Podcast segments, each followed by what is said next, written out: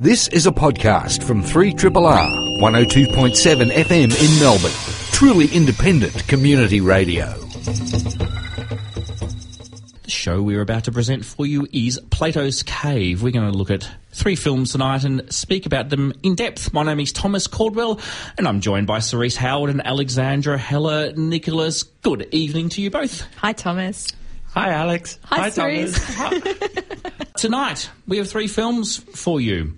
The first film, shot entirely in Vanuatu, starring and co written by a community of locals who maintain a traditional tribal lifestyle. Tanna is based on a true story of forbidden love that resulted in great cultural change.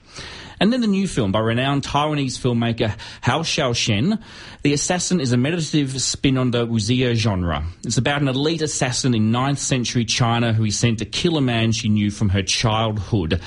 And then we're going to end the show looking at a classic. In this case, one of the films screening as part of the Love Actually, a century of British romance program as part of the British Film Festival. We're going to be looking at their, their 1970 pick, Sunday Bloody Sunday. It's a 1971 film made by Joel Schlesinger, whose previous film had been Midnight Cowboy. Sunday Bloody Sunday explores the dynamics of a love triangle with a frankness that still today feels refreshing. In fact, that entire program's really um, quite an interesting program. The idea is it's all romance films from a different decade, but I'd argue they're all they're very much films about love, about relationships, about romance, rather than necessarily being romance films themselves. But um, we'll get to that later on the show. First of all, though, Tanna. This is named after a volcanic island in Vanuatu, where the entire film uh, was shot. And yeah, it's the first film to be shot entirely on Vanuatu. It's about the Yakel tribe who are trying to end a conflict with a neighbouring tribe through an arranged marriage.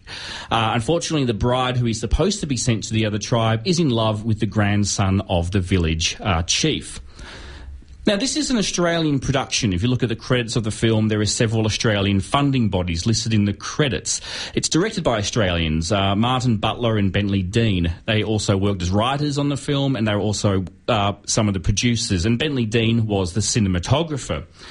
Both these uh, men have a, have a documentary background, and both spent considerable time on on on Tanna, on the island of Tanna, before they made this film. In fact, Bentley Dean, I believe, lived there for seven months with his family. So I, am mentioning all this because it's important to stress that you know this is a country that doesn't have a huge film industry of its own, if any, and so these two Australians and this Australian production that's gone in worked very closely in collaboration with the Yakel tribe, which is who the film is about.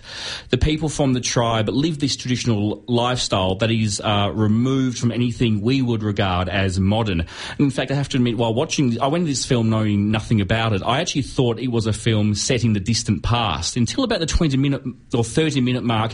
We realised that it's set relatively recently, but the people who this film is about have chosen to live away from our Western concept civilization. Um, the people from the tribe all play parts that roughly correspond with their own position in the village, and they help develop the story behind this film. And it's based on an incident that occurred in 1987. So th- this sort of reminded me of films like the Lao set film The Rocket and Rolf de Heer's Ten Canoes, which was set in northern, remote northern Australia, because these are both films that involve filmmakers going to parts of the world where there isn't any filmmaking.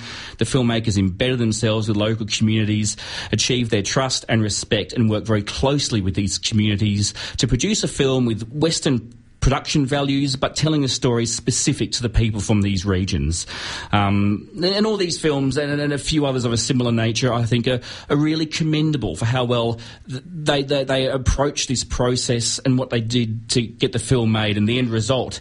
Uh, interesting, it's worth noting that Tanna is edited by Rolf de Heer's regular editor, Tania Nehme, who um, also uh, edited another country. And in fact, the filmmakers screened Ten Canoes for the Yakel people um, to convey to them what they wanted to do. And in fact, most of the people performing in this film had never seen a film before, let alone seen a camera or anything resembling a cinema. And I think the results are really, really impressive. The production values are very strong. The performances in this film are really damn good. I mean, and I think this is because often when you get non professional actors, they're, they're, people who have an awareness of what film acting is and try to mimic what they think acting is. I think the difference is in this film that these people have none of that baggage, so they they're playing the parts so incredibly convincingly, and they look stunning.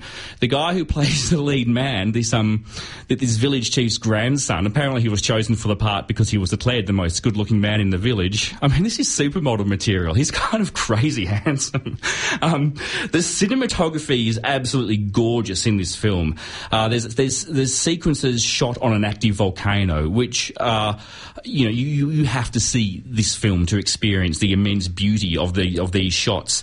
It's really well paced. The story is really easy to follow, and I quite like the fact at no point do they sort of stop and explain to you the customs of the tribe. Instead, we see all the customs as they work in action, rather than having them yeah explained to us. And look, you know, it's a classic forbidden love story. Our sympathies are predominantly with the lovers defying convention, but the film also very much appreciates the, the difficult and complex situation that faces this tribe. And this is the really interesting question about this kind of story, and I'm really keen to, to hear what you both think about this, is that it's a film about a practice that is seemingly part of their everyday life, but very much at odds with values that we may bring to it. Um, ultimately, I think this is a film that effectively shows the perspective of the people in, in the film, but, but, most importantly reveals that they are able to be self-critical and and progressive in the way that they, they learn about how these values have impacted the lives of these two young people. But it's really complex, and we're getting into that cultural relativity uh, territory here. Um, but look yeah, very keen to hear what you think. I think the film reconciled all these conflicting issues in a really beautiful way. I think this is quite an important, impressive work. I agree with you that it, it really um, sort of balanced that line very, very well between. Um, making a kind of universal story, but also one that is very specific to the people that, that are making the film and that the film's about. And that that's a bit, bit of a tricky thing. And I was sort of curious watching the film whether it would actually pull it off. Um, there was one point at the start um, where there's just some kids larking about in the water, just kids at the pool. And it's this beautiful, simple little universal moment where one of the, uh, Selin, one of the main characters' younger sister, who's a beautiful, beautiful character, great performance from her as well, she runs off, uh, she jumps out of the water and runs off with one of the kids' uh, loincloth, I think. Sheaves. Sheaves. Penis sheath. Penis sheath. yes. And it's it is it is epic lulls. Like there is Yeah. there is laughter ahoy, and it's like how many times have you seen that down at the Fitzroy pool? You know, it's funny, and it's this cross cultural, universally funny to nick somebody's sheath or their while they're in the water. I mean, just these beautiful eloquent little moments. The second credit, um, when the when the credits ran for this, we had the directors' names, and then after that, there was a credit for a cultural director, which I think almost sort of summarizes, I guess, the the, the conscious way that, that they that this film was made in in kind of respecting. Respect is a bit of a, a, a watery word, perhaps, in a film like this, but um, it just seemed very intuitive to it to present these kind of balance a very, very universal story, but also have it be a very specific story at the same time. Um, the stuff about Christianity, the way that the people in the Yeah. tribe spoke about Christianity, is just something that I've never seen before. I just found it so refreshing and wonderful. I think at, at one point they come across some Chris, Christian missionaries and they decide to kind of back off. I think the phrase that they use is, "These people freak me out." I, I laughed out loud. Yeah, that was I'm- one of my favourite really the great film. stuff. There's a beautiful scene where one of the tribal elders is explaining to uh, Wawa, the, the young woman in this um, sort of controversial relationship, about the relationship between um, Prince Philip and Queen Elizabeth. He's got a photo and he's showing her. Just this, it's like you know, we choose not to be a part of that world. You know, we're not sticking to kind of tribal traditions because we don't know any better. That kind of you know colonial assumption. We they they even refer, I think, at one point they refer to the people in the Christian missionary as the lost people. These these people have lost. They've lost their way. That whole business with Prince Philip, by my understanding, is based in truth too. That Philip did turn up there at one point and was embraced by the community in some weird way, and he some weird title was bestowed upon him, not unlike Australia in 2015. Lol. Yeah. Um, The, the other po- important thing about that scene is they also use that scene to remind us that the British royal family have had arranged marriages for an awfully Yes. long time as well, including the Queen of Australia. Yeah, yeah. But there are a few good jibes at Westerners, in fact, um, and the, the Christians there are very peculiar. And there's uh, a moment where it seems really muddled their particular uh, take on Christianity because these very clearly uh, Vanuatuan folk are pointing up towards the volcano when they refer to God, um, to their God. And we already know that the volcano is um, a, a godlike creature, uh, um, a godlike uh, entity in uh, for the for the other folk uh, on the island. But with the Christians sort of pointing towards this volcano god too, and I heard it on the soundtrack rather than saw it in the subtitles, but they used the term Yasur, which is actually the name of that volcano. Yep. Uh, they call the god Yahul, the other uh, Vanuatuans. I just found this really peculiar uh, and intriguing and, and muddled and probably accurate. Uh, just what the weird things that happen when Christian missionaries Mm. go so far out of their depth and Well, just convert it just doesn't people who, fit. Yeah, it Yeah. Just, there's, there's no fit at all. Well, Christianity is often sort of uh, what's the word appropriated existing um, rituals and belief systems Yeah. and celebrations. I mean, you know, we see it in our own culture with Christmas and Easter. So yeah, you, you see a version of that happening in here again. Yeah, that's true. What we've taken on is no less uh, peculiar. Uh, this is such a gorgeous, gorgeous film. It is shot exquisitely. Uh, that uh, tropical rainforest that they inhabit is so beautiful. I felt really transported. It was a real shock to my system to, after the film, find myself in Lygon Court, uh, the mall outside Cinema Nova where this is screening very jarring. I think uh, it's, a, it's a really uh, important film. This I, I, it somehow manages to avoid being somehow too anthropological. We don't get that sense that this is an ethnographic Absolutely. um, uh, endeavour. That it's genuinely trying to let these people tell their story uh, and enable them uh, to tell it in their language. Uh, in their own voices and with their own rituals, uh, and, and not that be observed in too much of an othered gaze. And I, I think it's just a really fabulous film. I, I agree completely. I'd shout. I mean, you mentioned the soundtrack before. Shout out to Lisa Gerrard. She Really, like when Yeah. when, when her voice. I mean, there's nobody else that really sounds like Lisa Gerrard. And when, when Yeah. her vocals came in, it's like, oh, I've I found my film. Mm-hmm. I, I was loving it already, and that that was like a special little treat for me. She lends her vocals to some extraordinarily diverse films. It just she pops up all over the place in unexpected ways, and yeah, the, the whole production team behind this are quite extraordinary. I mean, yeah, th- there are a lot of people who have worked on Rolf de Heer's films, and which makes a lot of sense because I think the sort of the whole ethical approach to filmmaking, which is so obviously gone on in this film, is similar to to his approach working with remote Indigenous communities. Um, and, and that comes through the film itself as well. I think it's important to stress that you have a sense that this film is, is you know, doing the right thing. You know, I, I had this sense without researching b- b- beforehand that a, a real attempt has been made to understand the cust- the very specific customs of this community and to give them a, a voice of their own. And it, it just comes through with so much clarity. You know, that point I made before is there's no instructions into how their that their customs work. You just see it at play, and it makes sense because when you see it, yeah, effectively as part of the narrative, you, you make the connections that you need to make yourself. And those performances. I was just going to say those performances are just so electric. I mean, they're really some of the best performances that I've seen this year.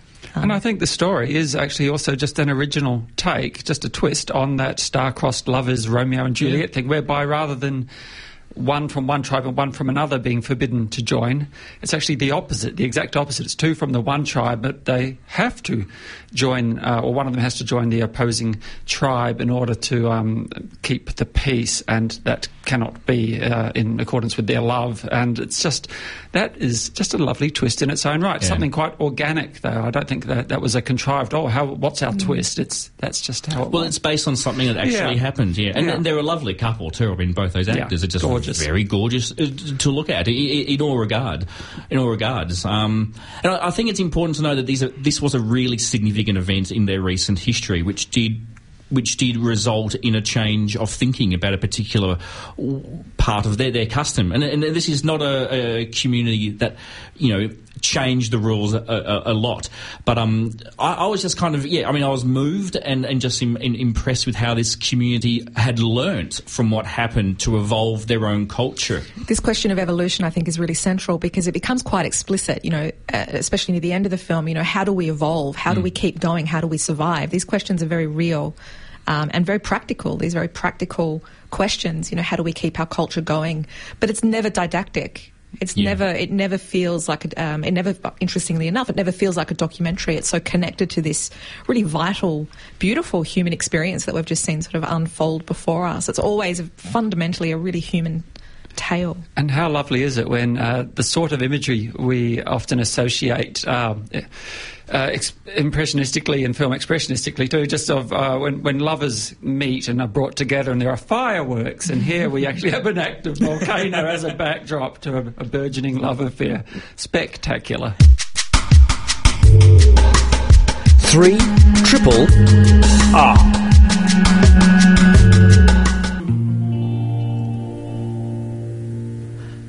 That was a pure person. That's from the soundtrack to the 2001 film Millennium Mambo by director Hou Hsiao-hsien.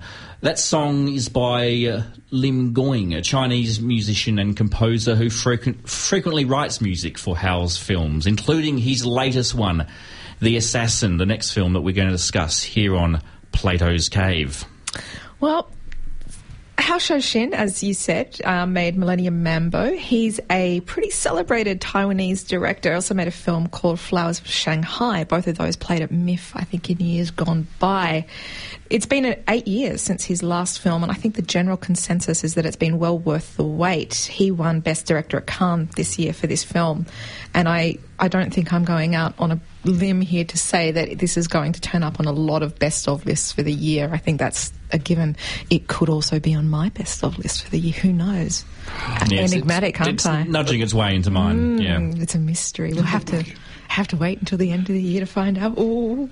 Made with a fair whack of Chinese money, filmed in Mandarin and on location across China. It's, um, as you said earlier, it's a reworking of the wuxia category, which loosely translates into, I guess, a kind of martial hero, hero kind of popular Chinese martial arts genre. Um, I think in the West, at least, the big kind of films that we would associate uh, with this category would be things like Crouching Tiger, Hidden Dragon, and House of Flying Daggers. Daggers. This film is not like those films. I think needs to be said pretty strongly from the outset. Very different, but we'll probably get to that more shortly.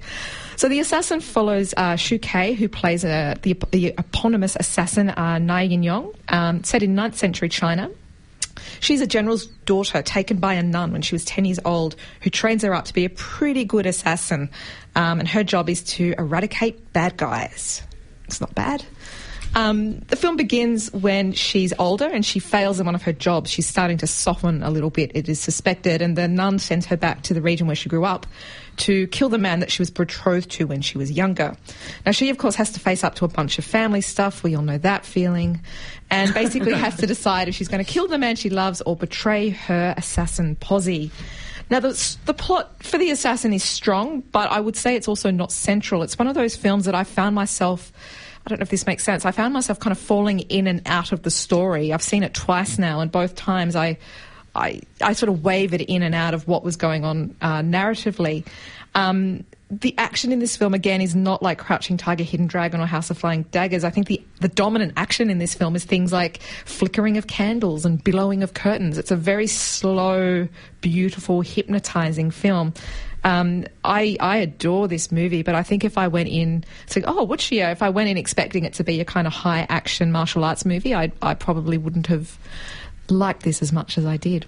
It's it's a genre that is really uh, diverse in, in, in China, and you know, and I suspect a lot of people with a, with a Chinese or Taiwanese or, or Hong Kong background would be fine with this kind of film. But in, in, in the West, we tend to get the sort of high octane martial arts stuff, and e- even before the so-called art house wuxia films like Crouching Tiger, Hidden Dragon, and, and Hero is probably my favourite from that batch.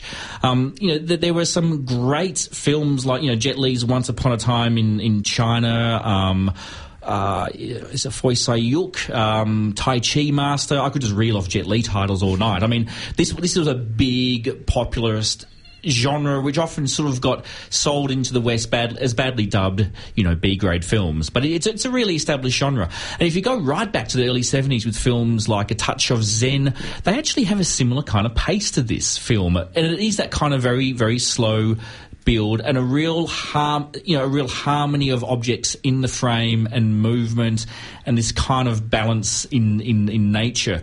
One, one detail I loved about The Assassin is this constant feeling of them being surrounded by nature, and, and that's very much on, on the soundtrack. The, the, the, ambient sound is constant in this film. You know, just the sound of bird songs or, or running water or, or, or wind and crickets, and it's yeah, it, there's a real tranquility to it. And it means that, you know, because you know that it is an assassin plot, there is a plot in this film that involves people getting killed off. And I completely agree with you, Alex, that the, the narrative is all is borderline irrelevant, and mm. I don't think Hou is that concerned about whether you follow the story or not. And I, as an audience member who has also seen this film twice, didn't really mind because it's more about the atmosphere and the feeling of of the film. Um, but yeah, there's a tension in this film. It's like instead of the big action pieces, and there are some short, brilliantly choreographed snippets. It's all about the tension and that build and that sense that the violence is coming closer and closer to our kind of characters who mostly exist in this harmonious space there, there's uh, that real sense of grace in movement and in composition. I mean, this is a stunningly composed film. Uh, the the imagery throughout it, the, the, the use of colour is exquisite. Mm. It's uh, also it's extraordinary. so deliberate and presumably painstaking been a few female Avenger films uh, in this genre. I, I, think back to the likes of Lady Snowblood. Um, yeah. King Hu had at least one film with a, a female lead. Uh, the name's not coming to me right now, but there, there, there, are a few. But this is still very much of its own. Uh, has its very very singular sensibility. It's even even more leisurely paced and uh, interested in its own aesthetics uh, uh, ahead of uh, plot, which it appears to be thick with superficially, but you, you actually, I, I, defy anybody to keep up with all of the courtroom intrigue mm. in this, with all of the uh, the strategies being pitched to uh, the chiefs. Um, because it's it's just impossible. I mean, really, uh, you're sort of in it in the moment. You uh, you hear the, this reason for this approach put forward, and then you hear someone rebut it, and then someone else is humiliated, and you know we're, we're used to these scenes playing out, and but often, I suspect, too, really, uh, they're very hard to follow in films in which they might be more significant. Uh, you might try to hang on every word in a more conventional wuxia film and, and still be at a loss as to really who's about to invade whom next.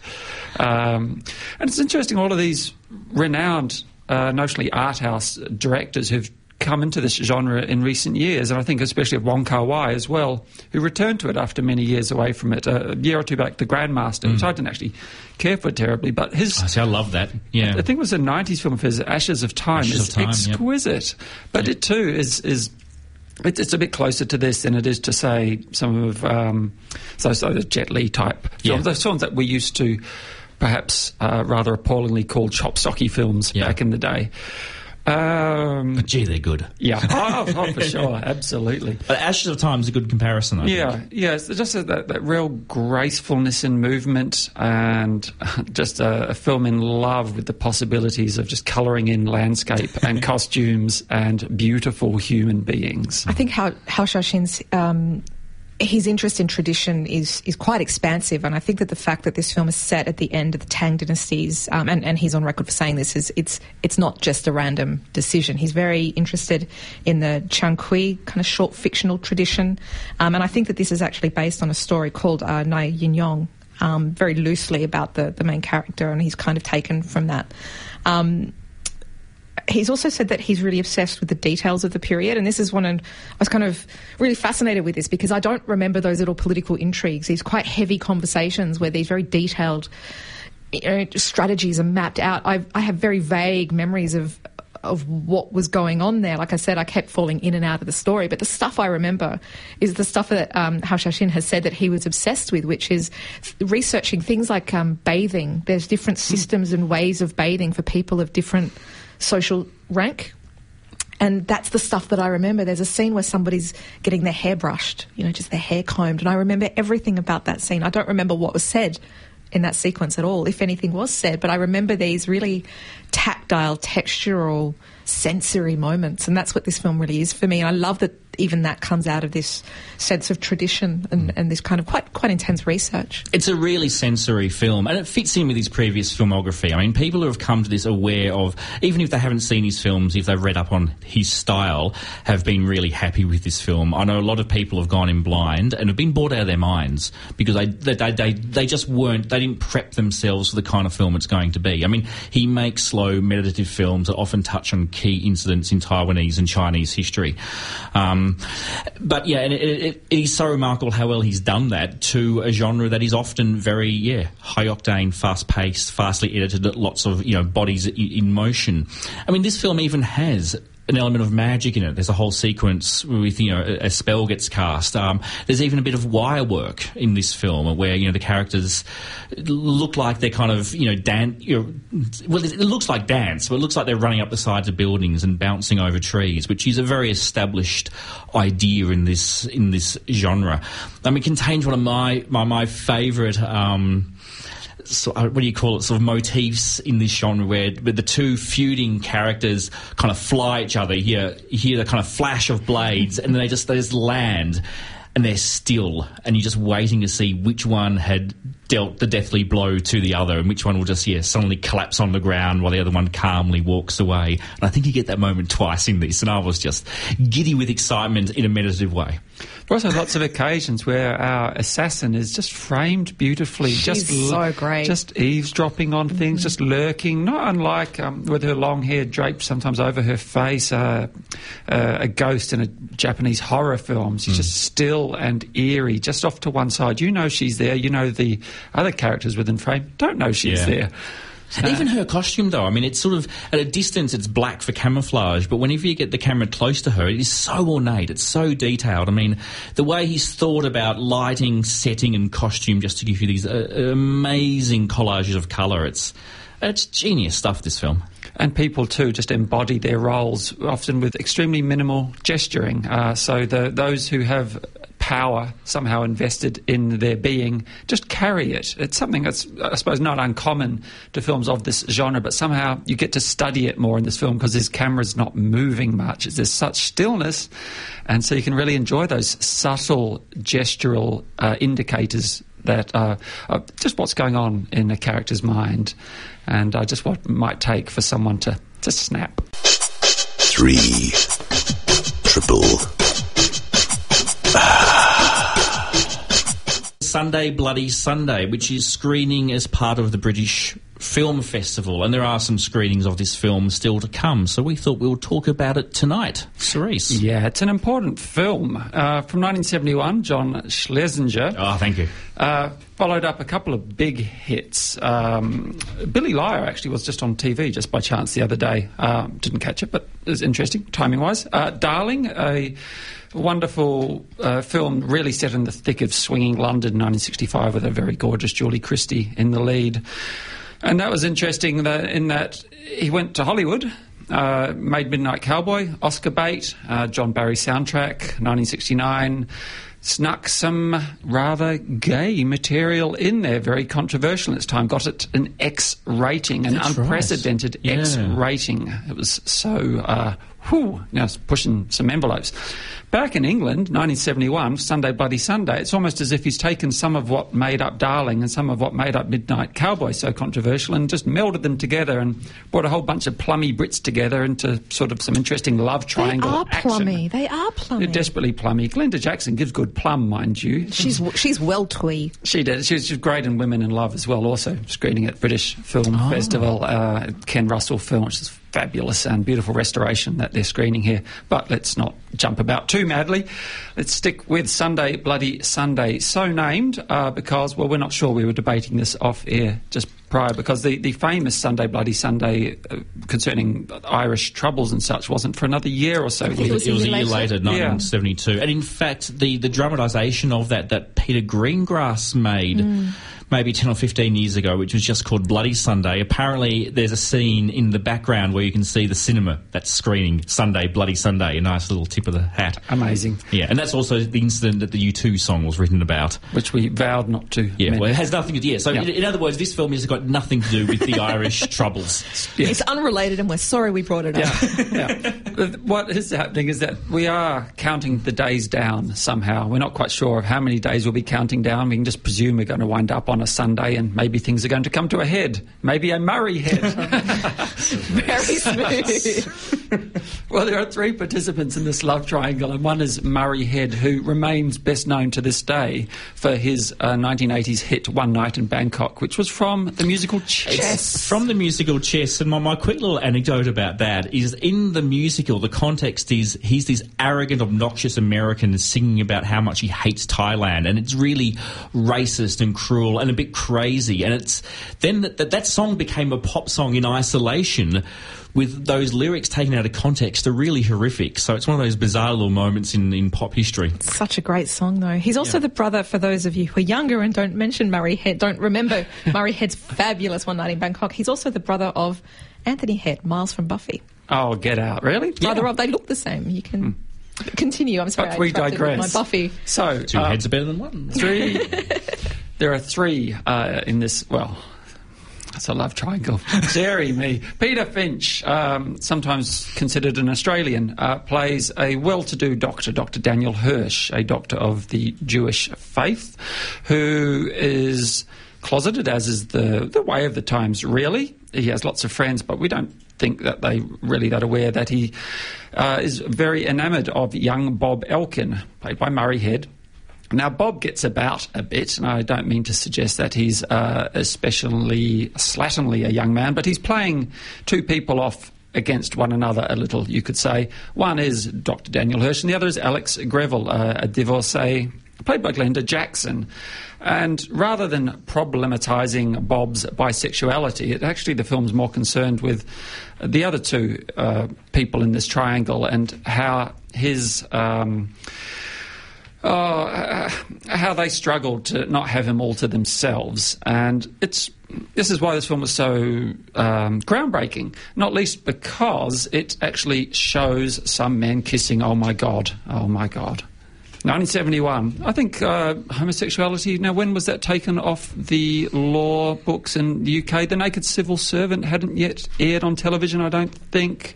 This is this is very early days in terms of any Yeah. unsensational uh, depictions of homosexual uh, behaviour, relationships, and so on. Never mind bisexuality. And uh, this film has actually quite a lot of fun with a few other taboos and um, a little bit of these these well-heeled folks engaging in countercultural behaviour, real Chardonnay socialists, you might say.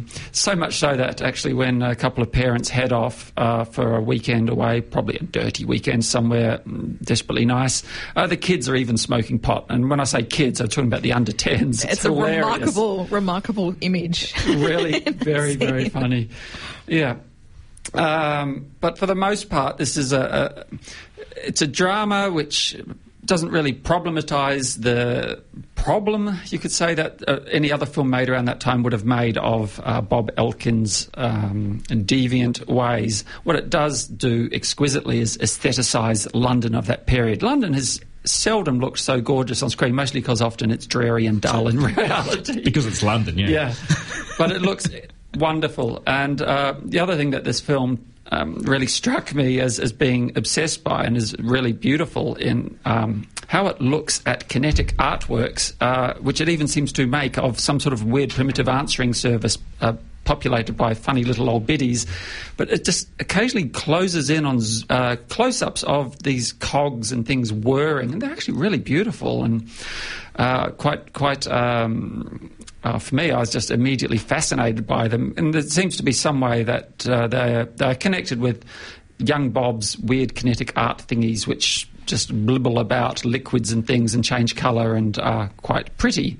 That's a really great observation. Uh, You've got me thinking what they may have been doing with that because there's a lot of close-ups of both the artwork and the mechanics of the, the, the, phone system, and I, and I wonder if it's sort of, you know, creating some kind of visual link between the past and the new. And that's one flow. I think it's the idea of flow, Yeah, of just sense- kind of a yep. natural rhythmic flow of, and I think that that's what the film itself is Yeah. about. That things just happen and they flow. I mean, and this is a really modern feeling film. I mean, even by today's standard, watching watching it in 2015, it feels very contemporary and fresh. Just the way it's edited, um, uh, you know, the way there's, there's a lot of dialogue in the film which isn't necessarily plot driven. It's just really interesting, kind of detailed dialogue that's in there. And the other, I loved in this film this idea that there's constant intrusion from the phone. Like the phone is ringing all the time in this film, interrupting these characters' lives. And I suppose, you know, it's a really early look at technology, communication technology, getting in the way of real human connections. I mean, which is a huge theme that we are, we are still grappling with now. You know, that, that degree in which it benefits us and it holds us back. Um, but um, yeah, it, it, it, as you said, it's a very refreshing modern take on the dynamics of this relationship. There is nothing scandalous or you know or, or perverse about the nature of these relationships. It's a story about two people struggling with the fact that the man they love is probably not that committed to either one of them. They would both like him to themselves. He's not thinking really of anything long term with either of them, and it's you know it's a very sophisticated contemporary dynamic that, that's being explored. What I like is that he's not necessarily demonized for that either. The, the film does it. He's yeah. not the bad guy kind of screwing these people around. Everybody's very aware of what's going on. Um, I, I read a. I was reading up about this film, and there was a word that I came across that I've just not been able to shake. And I think it was from a contemporary review written when it came out that describes it as a very civilized film. And I just think that's the most perfect word. It's It's so nice. civilized. Um, just outstanding performances. I mean, this won a lot of lot of awards, um, BAFTAs and Oscars and all those kind of darling awards that people seem to like. Um, but you can't. I mean, you just can't. I mean, Peter Finch, the final monologue in this film, for me, that's the kind of stuff that you you spend a lifetime of film watching just to get a moment like that. I mean, I think he wasn't the the first choice for this role, and I can't imagine anybody else in it. He's just. I mean, this is one of the great Peter Finch films. It's it's certainly up there with uh, with Network, which I guess is his most famous film. That was um, he won an award for posthumously. I want to give a shout out to Penelope Gilliatt, um, who we haven't mentioned yet. She was uh, she wrote this, and she's a big name. She's a tribal elder for my people. She was. Um, major US film critic at The New Yorker, where she worked alongside Pauline Kael. Um, and I'm always fascinated by critics who are also makers because there's not a whole lot. There's some famous examples, but not not large in numbers. And um, Penelope Gilliatt won again. She won a whole bunch of awards for the script, and I think that the I mean the performances are incredible, but the script is what holds this together. Uh, remarkable, remarkable writing. Yeah, but when we think of critics who became filmmakers, especially of significance, we mostly think of the French, Yeah. uh, the whole Nouvelle Vague. Um, there, there is something yeah, very steeped in, in film uh, that it seems of its time, but sort of a bit ahead of it too. That, that there is something. While the camera is very agile in this, uh, there's a lot of terrific handheld work. It's really mm, uh, quite claustrophobic, even at times, in these qu- sometimes quite, you sense, spacious, uh, well appointed rooms. But uh, it's, it's really mobile, and that, that's not so common around 1971 either. But there's just that, that sense of um, the various new waves that the 60s brought in um, and introduce a whole lot of, a whole lot to the vocabulary of cinema. It's, it's really evident in this film. Uh, Schlesinger's all over it, and um, I, I- find. Uh, the whole film's still very engaging. I think some aspects of the sexual politics feel a little dated because this doesn't feel uh, revelatory anymore. It couldn't possibly. If it did, we'd have to really be very concerned about the, the state of current uh, sexual politics. But it's um, still feels energetic and vital, and and occasionally actually a little uh, upsetting. There's a, a scene involving a dog that's very upsetting, and that it Yeah. really is quite unsparing and. Um, and just a sense of uh, how the way children are um, deployed in this film. It actually, don't see that a lot in contemporary cinema. These kids behaving a bit like adults, but not in some sort of American smarmy, knowing sort of a way where the kid's precocious and it's you know the laugh track goes bananas. The, these kids are.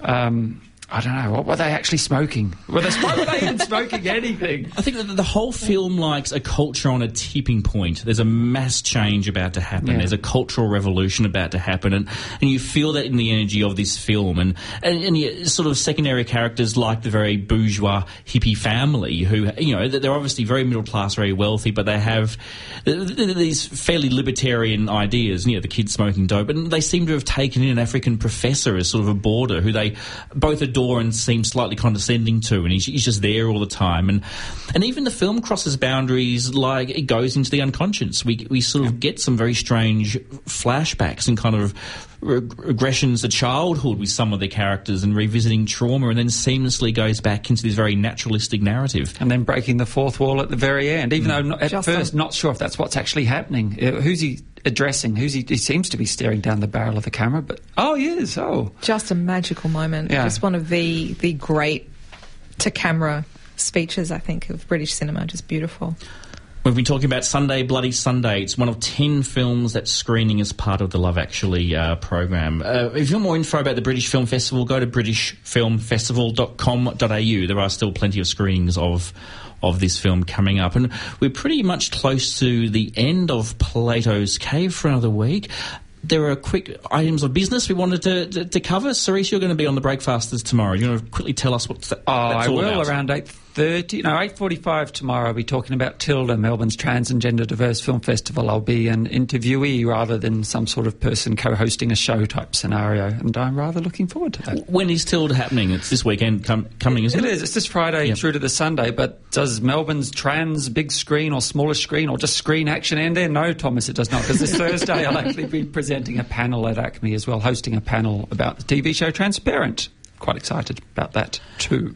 And Alex, did you want to do a brief dedication to the, the, the yeah, sad I wanted news to we had today? I wanted to have a bit of a public mourn for Gunnar Hansen. Thomas, Um, stop grinning. Yeah, he's he's one of my people. He's a tri- talking about tribal elders, Pauline Kael and Gunnar Hansen. That's me. Uh, Gunnar Hansen. If the name's not The unholy union. if the name's not ringing a bell, uh, Gunnar Hansen played Leatherface in the Texas Chainsaw Massacre. He passed away uh, yesterday, uh, late last night, our time. Um, I believe 68 years old, very sad, a very important guy for people like me who are into horror. A beautiful, sensitive performance in a film that could not be described as beautiful or sensitive. but a masterpiece nonetheless. Just a remarkable film. a masterpiece and an I- I- iconic character. Yeah, he will be missed. We're com- we've, we have come to the end of Plato's Cave now. Just quickly, we looked at Tanna. That's screening at Cinema Nova, the Sun Theatre, and Cameo Cinemas, courtesy of Bonsai Films. The Assassin is screening at Cinema Nova, courtesy of Vendetta Films. And Sunday Bloody Sunday is screening as part of the BBC First British Film Festival, which is presented by Palace. Next week on the show, we're going to look at Spectre, the new James Bond film, Knight of Cups, the new film by Terrence Malick. And we'll look at an- another classic from uh, the British Film Festival's Love Actually program. Good night from us. This has been a podcast from 3RRR 102.7 FM in Melbourne. Truly independent community radio. Want to hear more? Check out our website at rrr.org.au.